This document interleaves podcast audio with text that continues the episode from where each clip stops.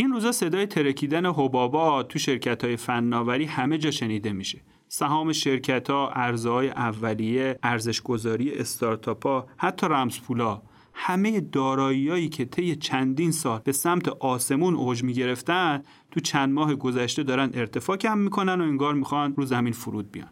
Economist 14 می توی یه مقاله با عنوان پاپ میگه حبابای تکنولوژی دارن میترکن اما صدای بعضی از اونا بلندتر از بقیه است.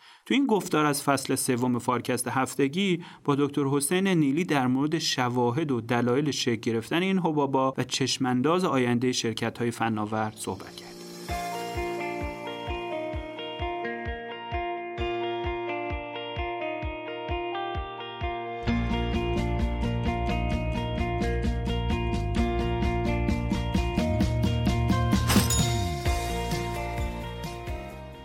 سلام حسین جان خیلی خوشحالم که دوباره در خدمتت هستیم. سلام از شما منم همینطور خدمت از بنده است. سلامت باشین. اکانومیست این شماره نمودارا و عنوانای نگران کننده ای داره برای شرکت های فناوری. میگه انگار حباب شرکت های فناوری داره یکی یکی میترکه و البته در همون عنوانم میگه که ترکیدن بعضیا صدای بلندتری انگار داره از بقیه.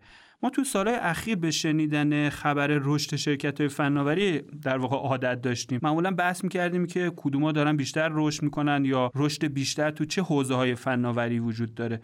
چندان خبری از افت و افول نمیشنیدیم. چه خبر شده؟ چقدر باید نگران بود؟ آره اکونومیست میگه که توی سیلیکان ولی رایش ترین بحث بعد از اینکه بشینن گمان زنی کنن در مورد اینکه اتفاق بزرگ بعدی چیه مثلا همین پوشیدنی های دیجیتال که صحبت می‌کردیم یا مثلا هدست های واقعیت مجازی و غیره در مورد اینه که بگردن به اصطلاح ببینن چه رشدهایی حبابه حباب پیدا کنن به اصطلاح.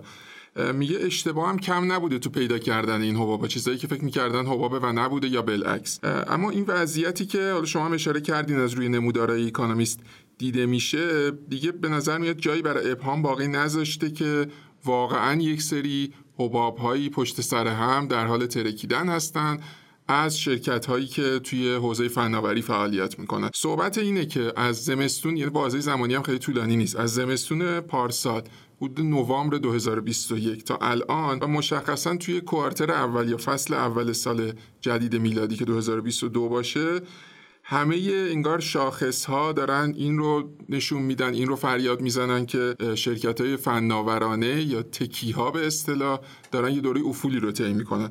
از ارزش سهام این شرکت ها بگیرید تا ارزش گذاری استارتاپ ها تا ارزهای اولیه عمومی و حتی رمز ارزها. خب بذار یکی یکی بریم جلو. ارزش سهام شرکت های فناوری چقدر شدید افت کرد؟ بله بیشترین نمود در واقع ترکیدن حبابای شرکت های فناوری هم اتفاقا تو همین کاهش شدید ارزش سهام شرکت ها بوده. یک شاخص NDXT هست که متعلق به 100 شرکت بزرگ فناوری بزرگترین شرکت های فناوری که 100 تا باشن در نزدک. از نوامبر 2021 اشاره کردیم شروع این ماجراها کما بیش از اون موقع بوده.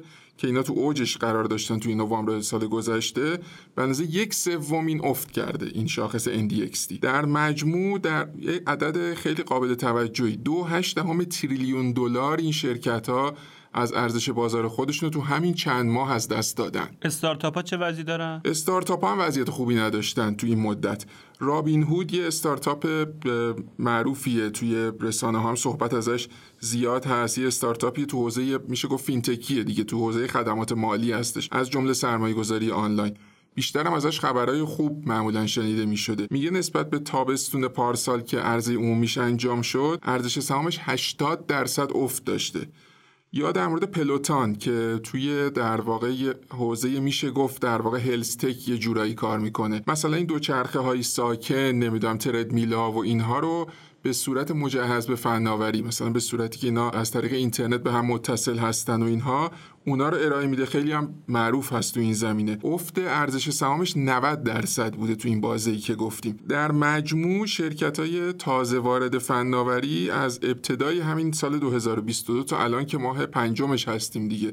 ارزش سهامشون به اندازه حدود 40 درصد افت داشته که خب عدد خیلی عدد قابل توجهی هستش. سال گذشته میلادی سال 2021 استارتاپ های حوزه فناوری بیش از 600 میلیارد دلار تونستن سرمایه جذب کنن. تو همین فصل اول سال 2022 سرمایه گذاری تو این استارتاپ ها یه افت 20 درصدی داشته که تو ده سال گذشته در افت در تغییرات کوارتر بای کوارتر یا فصل به فصل این اصلا سابقه نداشته. در واقع همه چیزم به هم وصله دیگه. یعنی خیلی از شرکت های بزرگتری که معروف بودن به اینکه می اومدن سرمایه گذاری های ریسکی می‌کردن روی استارتاپ ها خودشون الان ضربه خوردن. در نتیجه اون سرمایه گذاری کم شده. در نتیجه استارتاپ ها هم ضربه خوردن. مثالی که اکونومیست می‌زنه سافت بانک ژاپن شرکت معروفی است اتفاقا تو حوزه هوش مصنوعی هم سرمایه گذاری کم نکرده به طور خاص بینایی ماشین. که از سرمایه گذاری معروف روی استارتاپ های فناوری هستش. یه همین چند روز پیش اعلام کرد که تو دوازده ماه گذشته بیشتر از 33 میلیارد دلار در واقع ارزش خودش از دست داده. ظاهرا رمزارزها هم وضع خوبی ندارن. همینطوره بله یعنی الان بیت کوین که بزرگترین اوناست نسبت به اون اوجی که زمستون پارسال داشت ارزشش تقریبا نصف شده پولای دیجیتال دیگه هم که بیشتر از این حتی افت داشتن یعنی چهار تا رمز ارز بزرگ بعد از بیت کوین بیشتر از 70 درصد ارزش زمان اوج خودشون از دست دادن. جالب حتی NFT ها که می‌دونیم با اتر معامله میشن که یکی از یه رمزارز مطرح دیگه ای هستش. بازار داغی هم داشتن. اگه درست خاطرم باشه توی فارکست هم در مورد NFT ها صحبت کردیم. اینا هم حال روز خوبی اصلا ندارن الان. تو همین چند هفته اخیر فروش NFT ها توی OpenSea که یه marketplace یه بازارگاه بزرگ NFT هاست تقریبا نصف شده. خب فکر می‌کنم با انواع شاخص ها و شرکت ها متقاعد شدیم که شرکت های فناوری دارن یک دوره افولی رو میگذرونن. بعضی حالا بیشتر بعضی کمتر ولی کلا اوضاع خوب نیست انگار. از زمستون پارسال تا الان که در بهار هستیم مگه چه تغییرات ناگهانی اتفاق افتاده که روزگار این شرکت ها انقدر افول کرده؟ به اکانومیست میگه که توی این سالهای اخیر چند تا عامل بودن که کنار همدیگه کمک کردن دست به دست هم دادن که شرکت های فناوری رشد خیلی خوبی رو داشته باشن. یکیش می‌دونیم در موردش هم زیاد صحبت کردیم همه‌گیری کرونا بوده. کار و زندگی مردم رو آنلاین کرد دیگه دوره کرونا. یکی برنامه های مشوق یا این stimulus package هایی بوده که دولت ها دادن و کمک کرد تقاضا بیشتر هم بشه حتی. یک سری سیاست های پولی به اصطلاح Economist میگه به شدت انبساطی super loose بودن که اینا کمک کردن در واقع رشد بلند مدت شرکت های فناوری جذاب بشه برای سرمایه گذار حالا اینا عواملی بود که کمک کرده بود اینا بیان بالا بیان بالا به اوجشون برسن دیگه. بعد این ترکیدن اتفاق افتاده که صحبت کردیم. اون تغییرهای ناگهانی که کمک کردن دامن زدن به اینکه این حبابا بترکن چیا بودن. خب یکیش باز میشه همون کرونا. کرونا تا حد زیادی می‌دونیم که خوشبختانه مهار شده. افراد زمان کمتری دارن آنلاین میگذرونن از خونه ها دارن میان بیرون. این یه بحثه. یه بحث اخیرترش جنگ اوکراینه. جنگ روسیه علیه اوکراین که یه عدم قطعیت فلج کننده ای رو ایجاد کرده به تعبیر اکانومیست و یه بلا تکلیفی و چیزی که نمیدن آینده چه خواهد شد. یکی این که باز خبرش رو زیاد میشنویم اقتصادهای جهان درگیر تورم شدن. تورمایی که به نسبت خودشون عددهای بزرگی هستش. امروز فکر کنم که تو بریتانیا به 9 درصد رسیده تورم که تو ظاهرا چند دهه اخیر بی سابقه بوده. و به تعبیر اکونومیست میگه احتمالا در آینده این به رکود خواهد رسید. یه بحث دیگه زیاد شدن نرخ بهره هستش که اینم باعث شده ارزش فعلی سود شرکت های فناوری هم افت بکنه که خب با احتمالی که داده میشه برای زیاد شدن تورم قاعدتا این نرخ بیشتر هم خواهند شد. حالا یه سوال مهم و حساس اینه که این وضعیت چقدر دوام خواهد داشت. بله سوال کلیدی همینه. اکانومیست با چند تا صاحب نظر صحبت کرده. برآوردش اینه که همونطور که بازار جهش های به سمت بالایی رو تجربه کرده به اصطلاح اوورشوت جهش به سمت پایین هم داره به اصطلاح آندرشوت و البته که این یکی از بدترین های اون در واقع جهش هایی به سمت پایینه. بیشتر توجه بحث خودش رو برده به این سمت که خب حالا بعد از اینکه این جهش خیلی زیاد به سمت پایین دوره خودش سپری بکنه به اصطلاح گرد و غبارا بشینن این افتای شدید و پشت سر بذاریم وضعیت چه خواهد شد؟ میگه یه اجماعی وجود داره حول اینکه شرکت های فناوری دو تا دسته میشن. سرمایه گذارا دیگه اون شرکت هایی که رشدشون ابهام داره و به اصطلاح نمیشه مطمئن بود از رشدشون بهشون پشت می‌کنن میرن سراغ اسمای بزرگ در واقع حوزه فناوری. در مورد اسمای بزرگم که تقریبا ابهامی وجود نداره منظور کدوم هستن اما توی نمودارهای اکانومیست می‌دیدم که سهم بازار شرکت های بزرگی مثل اپل و متا و آمازون هم افت زیادی داشته تو همین چند ماه اخیر و مشخصا فصل اول سال جاری بله بله درسته. یعنی مجموع ارزش بازار 5 تا قول آمریکایی تو فناوری آلفابت که می‌دونیم در واقع مالک گوگل هست آمازون، اپل، مایکروسافت و متا. اینا هم از نوامبر سال گذشته میلادی 25 درصد مجموع ارزش بازارشون افت داشته. اون چیزی که اکانومیست میگه در واقع ناظر به آینده است. داره پیش بینی می‌کنه که بعد از اینکه این دوره افول شدید سپری شد که میگه سپری خواهد شد و به اصطلاح همین حالا بگیم گرد و غبارا بشینه این پنج تا تو وضعیت امنی خواهند بود. این پیش بینی به نظرم مهمی هستش که اکانومیست داره ارائه میده. میگه که اشارهش هم به اینه. میگه اینا در واقع بیزینس اصلیشون core business این شرکت ها تو همین دوران افول هم رشد خودشو داشته که خیلی فکر می‌کنم جالب توجه است. و به خصوص دست می‌گذاره روی رایانش ابری یا cloud computing که میگه تو همین سه ماه اول سال 2022 که این همه صحبت از افول و اینها کردیم و ارزش هایی که کاهش پیدا کرده 33 درصد افزایش داشته فروش سرویس های در واقع cloud computing از سوی این شرکت های بزرگ. حالا به جز این 5 تا شرکتی که گفتی شرکت های یا دسته شرکت های فناوری هم وجود دارن که بشه گفت آیندهشون بر اساس اون پیش بینی اکانومیست بعد از ترکیدن این حباب همچنان امیدوار کننده میمونه؟ بله بله هستن یه دسته های جالبه که بالا جدا از دسته بندی های حوزه خاص که الان میگم خدمتتون جالبه که شرکت های قدیمی تر انگار تو این دوران وضعیتشون نسبتا البته نسبتا بهتر هستش. مثلا اینتل که می‌دونیم خب تو تراش سازی در واقع کهنه کار تراش سازی هستش از نوامبر پارسال تا الان 13 درصد از ارزش خودش رو از دست داده. شاید اینم یه نشون دهنده ای از وخامت وضع باشه که ما الان 13 درصد کاهش ارزش رو داریم به عنوان خوب داریم اشاره می‌کنیم بهش. چون در مقایسه با اون عددهای خیلی بدجوری که در مقایسه با سایر شرکت ها داشتیم بالاخره خوب حساب میشه. یا آی بی ام که دیگه تو نرم افزار می‌دونیم چقدر صاحب نام هستش ارزشش 12 درصد افزایش داشته تو این مدت. شاید اولین باری باشه که ما از افزایش استفاده کردیم توی این صحبت امروزمون. اما تو گروه های مختلف حالا شرکت های فناوری که اشاره کردین پیش بینی اکونومیست اینه که یک دسته ارائه دهنده های نرم افزارهای سازمانی مثل اوراکل مثل سیلز فورس میگه این پیش بینی می‌کنه اینا زودتر بتونن برگردن به وضعیت عادی. نه اینکه الان وضعشون بهتر باشه لزوما ولی میگه زودتر می‌تونن برگردن بعد از اون به اصطلاح فرو نشستن قبارها به قول معروف. یه دسته دیگه ای که پیش بینی میشه زودتر برگردم شرکت هایی که تو حوزه امنیت سایبری دارن فعالیت می‌کنن.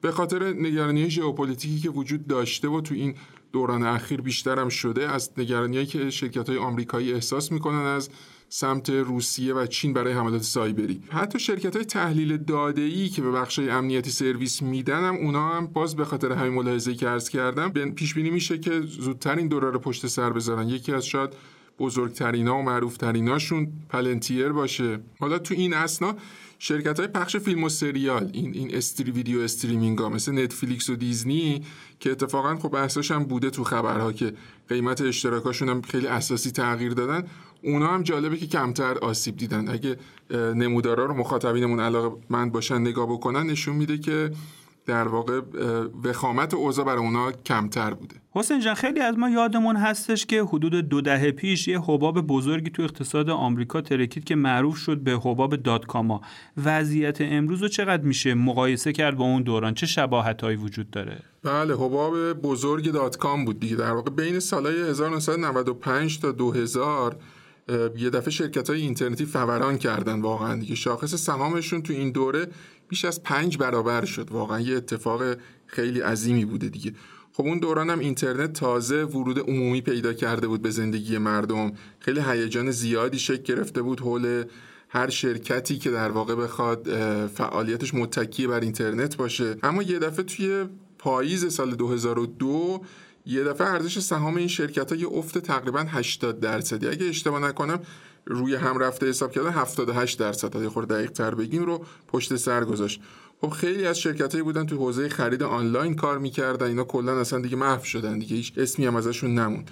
یه شرکتی هم بود این وسط آمازون بود که کلی از ارزشش رو همون موقع از دست داد ولی در واقع بلند شد از اون خاکستر دیگه. الان شده این شرکت موفقی که الان داریم می‌بینیم اکانومیست میگه خب شرکت ها اون زمان نه ترازنامه های سالمی داشتن نه به اصطلاح business model ها مدل های کسب و کاریشون خیلی امیدوار کننده بود. الان اما خیلی از شرکت های فناوری اشاره می‌کنه که هر دو رو دارن. یعنی هم ترازنامه هاشون وضعیت بهتری داره خیلی هم مدل های کسب و کاریشون. میگه به همین خاطر این دوران رو نمیشه مقایسه کرد به نظر میاد با اون دوران. یعنی در واقع می‌خواد یک امیدواری بده که وضعیت به وخامت وضعیت اون موقع نیستش. میگه خب برای خیلی از کسایی که بنیانگذار بودن فاندر کوفاندر بودن به اصطلاح و هستن کارکنان شرکت های فناوری سرمایه گذارای شرکت های فناوری خب این وضعیت وضعیت غریبیه. شما همون اول اشاره کردین عادت بر این بوده که هرچی از شرکت های فناوری میشنویم همش سعود باشه حالا چقدر سعودش روش انگار بحث بوده. اما اکونومیست مقاله رو که تمام می‌کنه با این تمام می‌کنه که به شوخی در واقع میگه نگران نباشین. این فناوری دیجیتال ادامه خواهد داد به خوردن جهان و وضعیت هم اینطور نمیمونه. پس قرار نیست فناوری های دیجیتال به نقطه پایان خودشون برسن و در واقع داره یه نظم جدیدی تو این سند برقرار میشه. ممنونم حسین جان. ممنون از شما.